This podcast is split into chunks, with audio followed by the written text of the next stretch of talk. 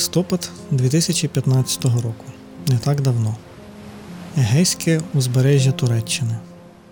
75 людей, сирійців, частина з них також з Афганістану. Раптом вночі на березі сідають в два благенькі човники. Здається, вони навіть були надувними човнами, не призначеними для тривалих і далеких подорожей. Куди ж вони збираються ними вирушити? Їхній маршрут простий і водночас складний до виконання. З турецького узбережжя Гейського моря потрапити до грецького узбережжя, адже Греція це вже ЄС. І можна нарешті втекти з переповнених таборів для біженців в Туреччині до більш спокійного, стабільного життя. Причина такого руху аж ніяк не від якогось хорошого життя. В Сирії триває громадянська війна, затяжний кривавий конфлікт, мешканці цивільні тікають звідти, турецькі табори вже переповнені для біженців, тому частина з них вирішує, попри абсолютно невідповідний засіб пересування, все ж пробувати потрапити до Греції. Чи пробували ви колись в шторм на надувному човні перепливати море? Вочевидь, справа нелегка до виконання, і цим 75 людям вона не вдалася.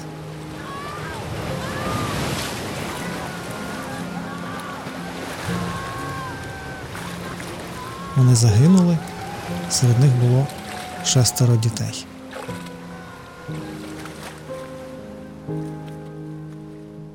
Коли вранці наступного дня їхні тіла почали знаходити турецькі прикордонники, це спричинило гостру і запальну дискусію про біженців, чому Туреччина має всіх приймати, чому цим не займається Євросоюз. З цього і почалася європейська міграційна криза. Втім, макабричності цій історії додає те, що вона відбувається в Егейському морі.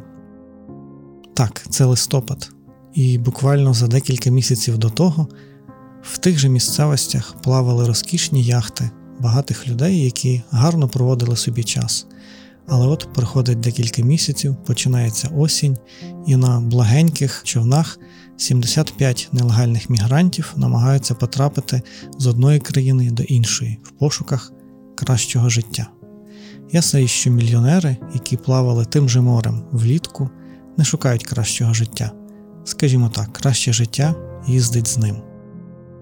Егейське море для одних воно було місцем відпочинку, курорту, для інших це була точка, яку треба було подолати з руху від одного не дуже заможного життя до іншого, можливо, трошки більш заможного і явно безпечнішого. Що ж ця історія нам говорить про сучасний світ?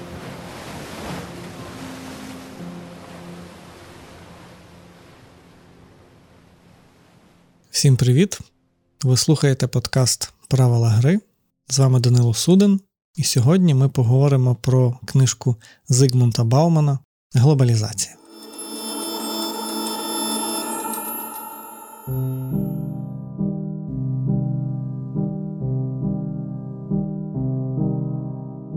Зигмунд Бауман відомий польсько-британський соціолог.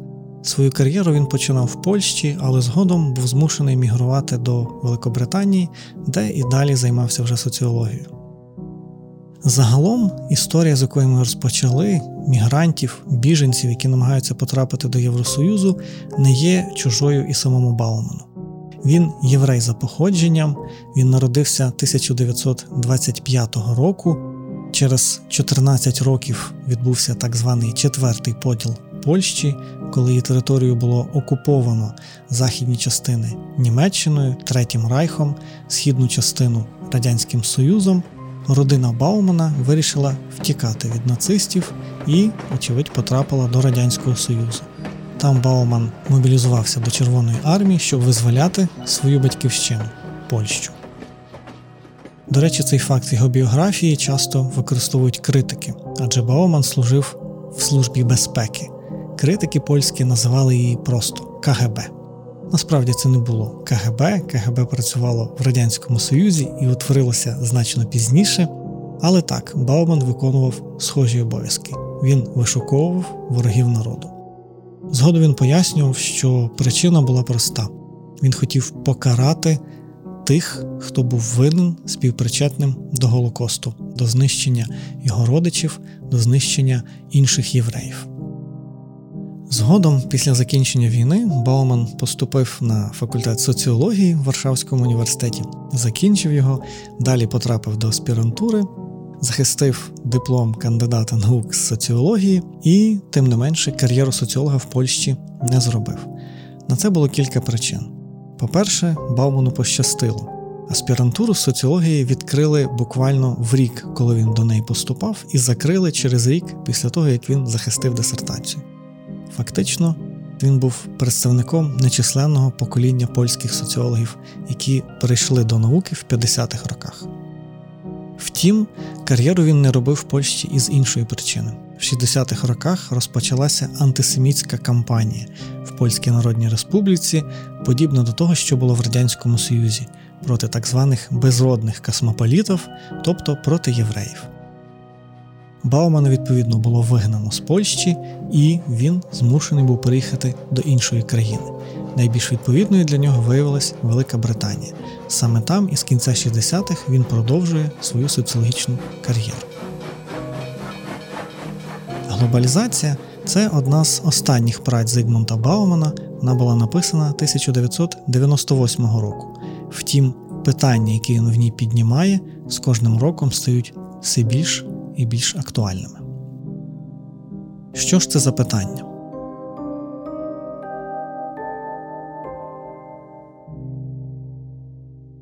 Давайте почнемо з простого, що таке взагалі глобалізація, і яким чином біографія Баумана з 60-х вже наче робить його близьким до того, про що він пише.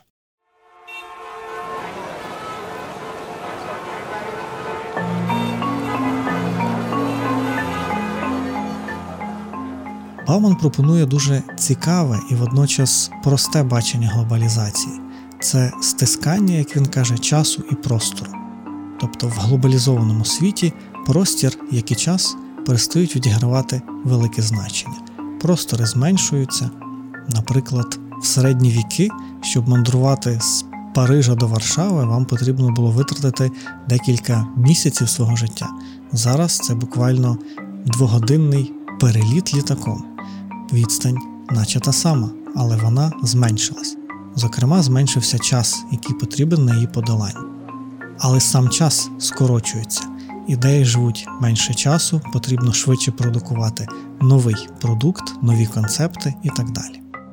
Здавалось би, добре, глобалізація звучить гарно, стиснення часу і простору, світ стає все меншим, доступнішим для нас. Насправді, каже Бауман, не зовсім світ однозначно стає мобільнішим, тобто рухливішим. Люди, ідеї постійно перебувають в русі, але потрібно розуміти, що є два види людей: є ті, кого він називає туристами, люди, які самі обирають, куди їм мандрувати і чому. І переважно їхні мандрівки, вони, як каже Бауман, є радше естетичними. Їм хочеться помандрувати в інші екзотичні країни, відпочити, так, це можуть бути і мандри по роботі, але чому б не поєднати приємне і корисне? Сфері науковців часто говорять про поняття академічного туризму. Ви наче їдете на конференцію чи якийсь міжнародний проект в іншу країну світу, але паралельно використовуєте це як нагоду подивитися на світ. Інша група мігрантів вже зовсім інша. Бауман їх називає бродягами. Вони не туристи, вони насправді, може би, й хотіли лишитися в тих місцях, де живуть, але світ, що змінюється, це стискання часу і простору виштовхує їх з рідних місць. Вони змушені рухатись далі, далі і далі, навіть якби й хотіли зупинитись. Відмінність між цими людьми принципова: туристи користають з глобалізації, бродяги страждають. Втім, Бауман на цьому не зупиняється. Він каже: насправді туристи і бродяги не живуть в окремих світах, адже часто вони перебувають поруч. Тому мігранти це дуже близький досвід для Баумана. В 60-х він змушений покинути Польщу, тому що він бродяга. рідне суспільство його виштовхує і шукати новий прихисток. Як до нього поставляться місцеві? Місцеві соціологи на той момент також мобільні, але зовсім з інших причин. Отже, не тільки науковці, але й інші соціальні групи раптом входять в контакт. Туристи й бродяги починають між собою взаємодіяти. Яким же ж чином?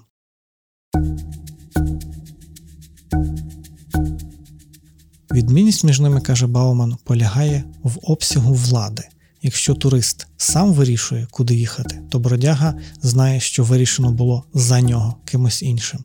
Чи хтось розв'язав в вашій країні громадянську війну, чи розпочалася якась екологічна криза, і ви змушені покидати рідну місцевість. Отже, відмінність у владі. А саме через це туристи мають мрію, каже Бауман, бачити світ без бродяг. Не в тому сенсі, щоб покращити життя бродяг і вони не рухались далі. Ні, мета туриста не бачити бродяг. Бауман раптом переходить до доволі локальних речей і каже: подивіться, як змінюється простір, в якому ми живемо. В ньому все більше і більше відбувається змін в просторах, які можна назвати проміжними. Ми б в Україні назвали їх радше публічними, тобто простори, де люди між собою взаємодіють комунікують. Вони нікому не належать, вони наче спільне надбання. Здавалось би, що змінюється з цими просторами. Бауман виділяє три тенденції. Він каже, ці простори стають або слизькими, або колючими, або незатишними. Ніби прості слова, але в них дещо відмінний зміст. Слизькі простори через те, що доступ до них незручний ви наче можете постійно послизнутись і впасти по дорозі до цього місця. Чи цей доступ покручений, чи деколи на ньому є якісь пропускні пункти, які ви не можете перейти. Колючі простори це простори, в яких вам некомфортно перебувати фізично. Бауман в 98-му році ще не знав про такі зміни, але зараз ми їх можемо бачити повсюдно в урбаністиці. Наприклад, зміни лавок в громадських місцях. Ми знаємо, що часто їх використовують бездомні, щоб переночувати, адже лавки достатньо довгі і широкі, щоб їх використовувати як імпровізоване ліжко. І головне, на них не так холодно спати, як на землі. Але, вочевидь, бездомні будуть руйнувати образ гарного, затишного місця для туристів. До речі, бездомні це ж і гарний приклад бродяг. Вони рухаються між різними просторами не тому, що хочуть, а тому, що змушені. Отже, лавки. Їх змінюють чи встановлюють різні невеличкі шипи, які перешкоджають саме лежанню. Ви ніби можете сидіти, ці шипи відділяють окремі місця для сидіння, або деколи роблять ці місця для сидіння такими незручними, що вони не утворюють одну горизонтальну поверхню. Це, каже Бауман, і є приклад колючого проміжного простору. Ви ніби в ньому можете перебувати, але дуже і дуже недовго. І третій вид просторів це незатишні простори. Ви відчуваєте себе в них постійно під наглядом за вами постійно хтось пильнує. Ви можете це спостерігати навіть в Україні. Часто біля нових житлових комплексів є наче лавочки, відкриті для будь-якого перехожого чи перехожої, але тільки ви на них посидите довший період часу, як з'являється охоронець сусіднього будинку і каже, це приватний простір, ви не маєте права тут перебувати. Щось схоже, до речі, було і в Радянському Союзі. Зокрема, просто так сидіти біля пам'ятника Леніну було заборонено. Через деякий час патрульний поцікавився би, а чого ви тут сидите? Приклад перетворення простору на незатишний, ясно, що буде переплітатися із слизьким простором, із колючим, деколи житлові комплекси відгороджуються стінами, брамами від вулиці, мовляв, тільки свої можуть зайти до середини. Чому так? Власне каже Бауман, тому що туристи хочуть відмежуватись від бродяг. Не проникайте в наш простір, будьте зовні. Але це також і руйнує наше соціальне життя. Ми раптом перетворюємося на анклави окремих соціальних груп, які між собою взаємодіють, але деколи дуже слабко, а деколи не хочуть бачити і один одного. І це результат глобалізації, не тільки зміна в масштабах земної кулі, але деколи і в вашому рідному місті. Втім, Бауман на цьому не зупиняється і каже, але тут є і інший дуже цікавий наслідок як ми сприймаємо зовнішній світ, як золотий мільярд бачить решту світу. І ці ідеї Баумана щораз далі стають актуальними. Зокрема, одна з його тез це те, що в сучасних дискусіях про глобальну бідність поняття бідності підміняється поняттям голоду. Коли ми говоримо про інші країни за межами Західної Європи і Північної Америки, то їхній рівень розвитку, каже Бауман, ми оцінюємо по тому, чи є там голод, чи є там епідемія якихось хворіб. Але він наводить приклади з історій, зокрема і волонтерів Червоного Христа, які, приїхавши до країн Африки, бачили, що діти не голодують, але потребують, наприклад, шкільного приладдя, банально зошитів і олівців чи ручок, щоб вести записи під час уроків. У них цього не було. Отже, вони глобально бідні. Але суспільна дискусія раптом це підміняє каже: не голодні, то й дуже добре. Інша річ, про яку говорить Бауман, це створення образу світу за межами золотого мільярда як небезпечного, як дикого. Там відбуваються епідемії, там відбуваються громадянські війни, там відбуваються різноманітні конфлікти. Тобто це світ насильства, і, вочевидь, ми повинні від нього відмежовуватись, будувати якомога вищі стіни, адже це насильство може вірватися і до нас і знищити наші затишні домівки. Загалом, каже Бауман, так, це має сенс, це є правда, але не повна. Зокрема, часто забувають згадати, а звідки, якщо це громадянська війна, її учасники беруть зброю. І тут з'ясовується, що її виготовляють західні заводи, тобто золотий мільярд сам же ж провокує ці страшні процеси, від яких потім відмежовується.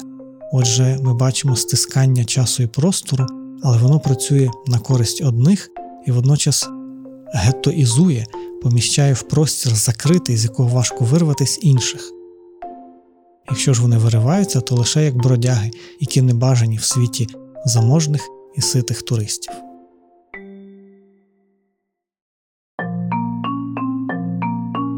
Праця Зигмунта Баумана була написана 20 років тому, коли глобалізація, можна сказати, тільки починалася.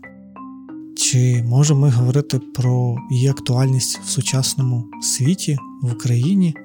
Давайте вернемося до історії, з якої ми починали.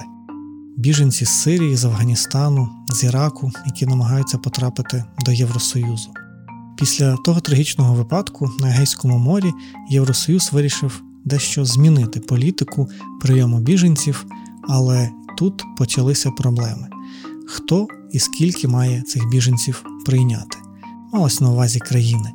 Придумались квоти відповідно до кількості населення в самій країні, скільки вони мають прийняти біженців з Сирії. І це те, наче про що говорить Бауман. Ми маємо ситуацію, коли туристи не хочуть бачити бродяг і всіляко намагаються обмежити ці контакти. Але з іншого боку, в тій же Німеччині під впливом міграційної кризи почалась дискусія, яке суспільство ми хочемо будувати, повністю закрите від мігрантів. Але, як ви знаєте, в Німеччині є багато мігрантів з Туреччини, які туди переїхали в 50-х роках ХХ століття. Хто вони? Німецькі громадяни чи турецькі мігранти? Ця дискусія в Німеччині про відкритість до інших культур спричинилась до іншого питання: чи маємо говорити тільки про права людини, чи й про обов'язки, що ми всі разом творимо спільноту, чи національну, чи вселюдську.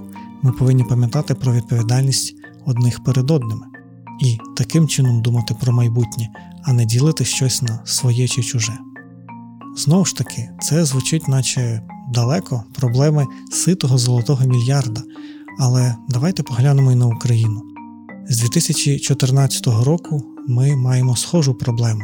Якщо взяти терміна Баумана, то ми маємо проблему бродяг людей, які були змушені покинути рідні домівки через початок війни на сході України, через окупацію Криму. І далі з'ясувалося, що в принципі на місцях ці мігранти стикалися з упередженнями. Отже, виходить побудова спільного, єдиного суспільства, де ніхто не буде почувати себе чужим, де ми зможемо будувати діалог, де ми зможемо вибудовувати спільне майбутнє, є доволі актуальним і для України. Тому Чи не варто подивитись на українську ситуацію і з перспективи Баумана? Чи не поводимося ми деколи як туристи стосовно певних небажаних бродях? Ви слухали подкаст Правила гри. Якщо вам подобається те, що ми робимо, про що говоримо, ставте 5 зірочок на Apple Podcast і залишайте ваші відгуки. А наступного разу ми поговоримо, чому ваші особисті спогади належать іншим людям.